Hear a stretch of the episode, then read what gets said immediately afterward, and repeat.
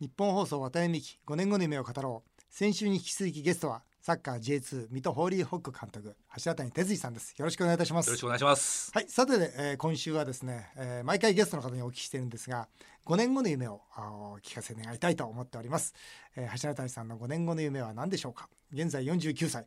え5年後は54歳でございますので 54歳の夢をどうぞお書きくださいはい。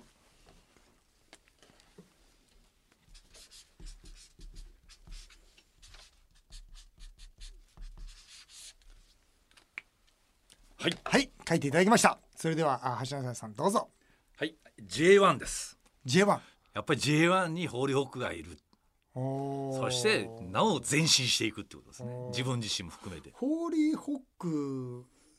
ですかはい。なんか僕ちょっと他のちょっと資料パッて見た時にその全日本の監督っていうまだ早いですまだ早いそうですか まだ早いご自分でもうラッソのキャリアで日本代表やりたいかな。ああそうですかあー、はいじゃあまだ5年後はまだ早いんで5年後はじゃあ今の J2 の水戸ホーリーホックをはい J1 にはいこう。上げていくと、えーそれが5年後の夢ということでそのためにえーどんなストーリーを持たれてますか何でもそうですよね夢があったらその逆算してストーリーが必要ですから、そうですね。どんなストーリー持たれてますかまずは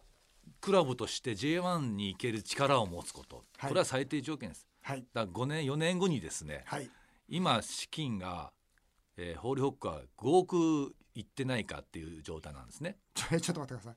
サッカーチームで全部のひあれですか？総予算が総予算5億ですか？はい、だいたい J1 行くのに10億 J1 のクラブは10億以上なんですね10億ないと J1 に上がれないって言われてるんですよなかなかちなみにあのベルディがはいいい選手バンバン揃えたじゃないですか。あの時全部でいくら使ってたんですか？あの時は40億そうとかね40億とか50億じゃないですかねそうですよね。はでそれが何？5億い、5億です、 ？5億じゃ野球選手の一人の年俸にもならないじゃないですか。はい、今その中の強化費が1億5000ぐらいなのではい去年あのガンバ大阪と試合した時にはい。一人のセンターハードが2億ぐらいもらってる のであれみたいなあいつひあいつ一人と俺たち全部一緒だはいそと。う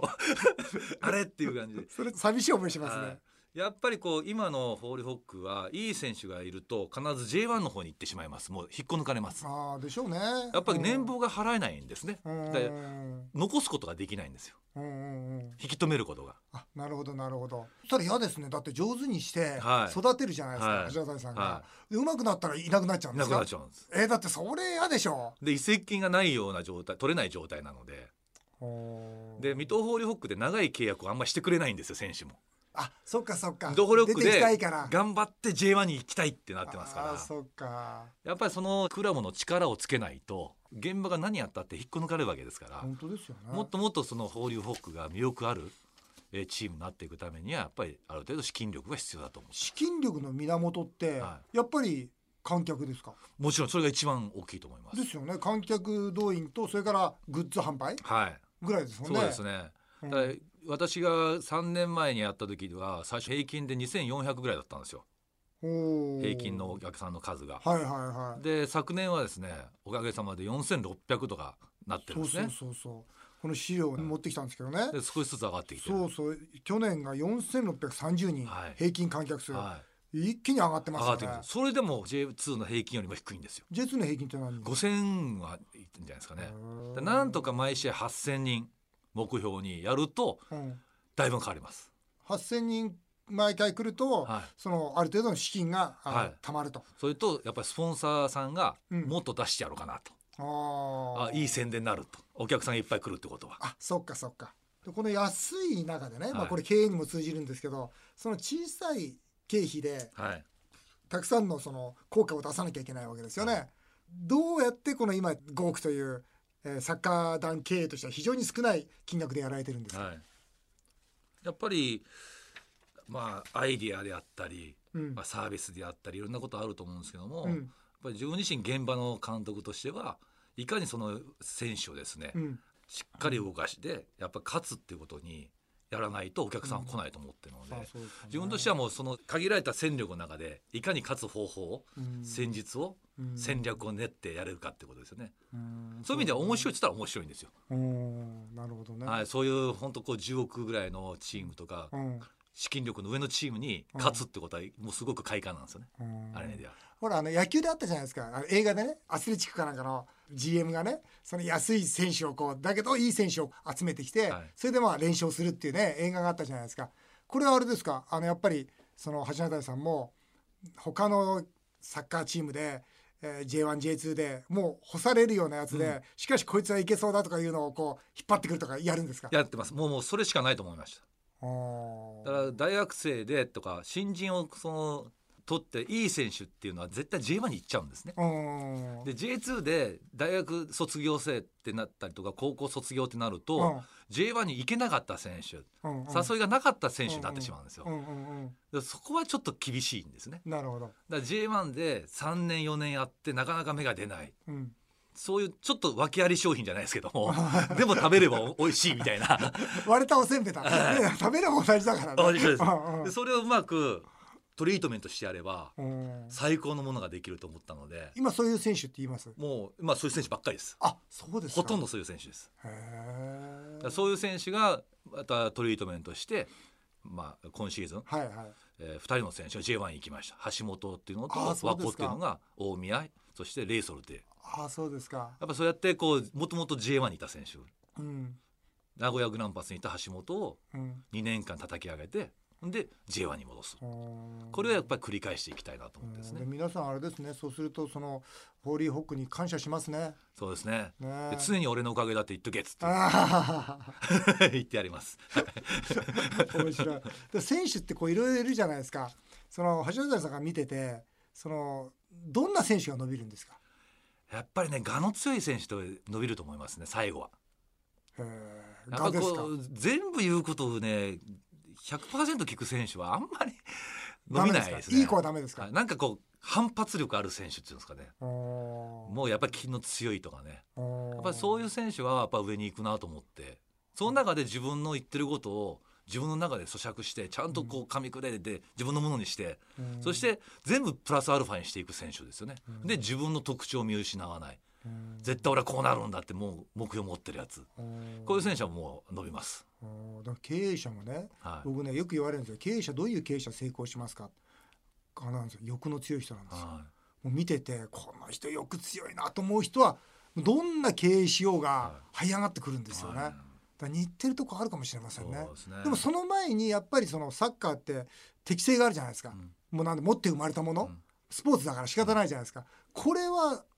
やっぱり前提でしょもちろんですあのセンスってあるじゃないそうですかセンスセンスそうセンスは教えられないのでそうそうそう持って生まれたものだはい、もうこれだけは、あのー自分どうしようもできないから、本当でやっすぱよりねセンスのある子っていうのは選びますよね。努力で身につかないですよ全ね然です。センスはね、はい持って生まれたもんですもんねもういつも選手に言うのは、もうセンスって大事だからそれ大事にしとけよってその感性だったり とか、センス持ってる子には、はうーんい、もう頑張るとか、うんそういうのは誰だってチャレンジしようと思ってできちゃうから。できるできる、でもセンスだけは、うん、これはもうお父さんお母さんだったり、そうそういろんなものに感謝して、うんそれは絶対なくすんじゃねえぞって話をよくしますよね。よくわかりますねでもセンスによって潰れる子っているでしょまあそっちがねなってしまそうの優自分先がされそうて自分がもうなんていうのか努力しなくてもできちゃうと、今度例えばね遊んでしまったり、うんうんね怠けてしまったりもしくは調子に乗ってこの子すごく力あんのになとか思う子でもこういつの間にかそうな楽な道にこう走っていったり、サッカーも同じですか、同じです。うん、特に J1 行ってる選手はそうなる安いですねやっぱり、チヤホヤされるからね、はい、うん俺は面だみたいなうんで試合も大して出てないのにお金いっぱいもらって、うんそういう選手を狙ってるんですけ どねあー水戸水戸としてはそういうので一回挫折したのをそう狙ってるわけですね、おー面白い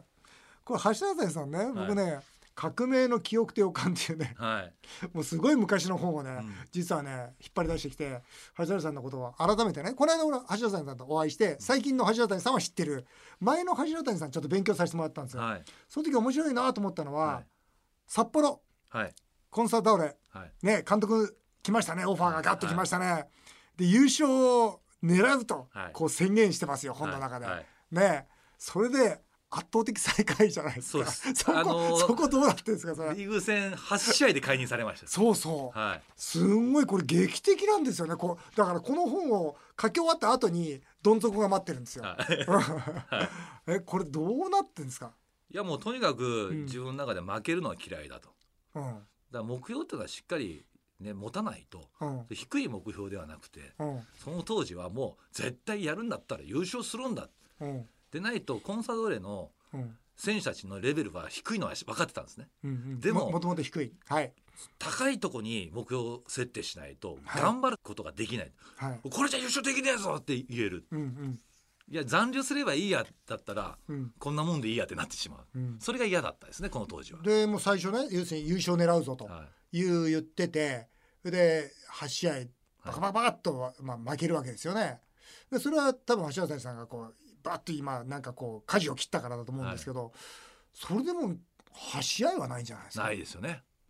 だってまだ始まったばっかじゃないですか。でその時は2002年でうんワールドカップがあ日本であったのはいはいはいだはい、かはらい。インターバルがあったんでは補強してくれるもんだと思ったらい。うん補強じゃなくて監督の補強されましたよ ねだかおーら自分の中でそのやっぱりこの当時ライセンス取ってうん前は初心者マークつけてる状態ですはいね、はい。その中でやっぱりこうとても難しい状態だったかな、うんそして自分の経験不足も当然ありますし、うんまあ、そういう意味ではうーんちょっと苦しいところに行き過ぎちゃったかなっていうのはうん自分の中でありますよねでも。さすがにねさあ希望に燃えてねうん優勝するぞと、うん J1 優勝だということでこの新監督になって8試合で解任されはてさすがにめげたでしょそうでもないですねそうでもないしょうがねえなみた いな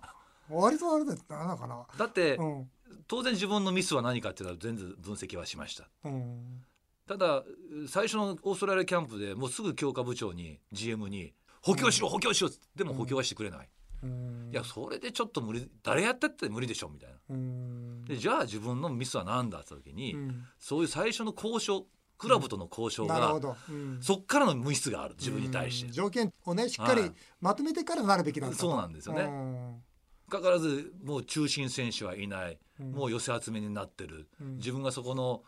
そのオーガナイズのとこに絡んでない選手の、うんそれで初めての監督自分としてはきつかったかなと思いますようね。んこう長いね長いそのサッカー時代でめげたなと、うん、うん、参ったなっていうのはありませんでした。いやそれはもうありましたよ。うんやっぱ練習ができないっていうのは子供の頃はうん膝のその痛みがあって、うん、半年ほどちょっとサッカーできなかったあ時があってそうなんですかそこはめげましたまずそこが一番最初に来たのがえなんで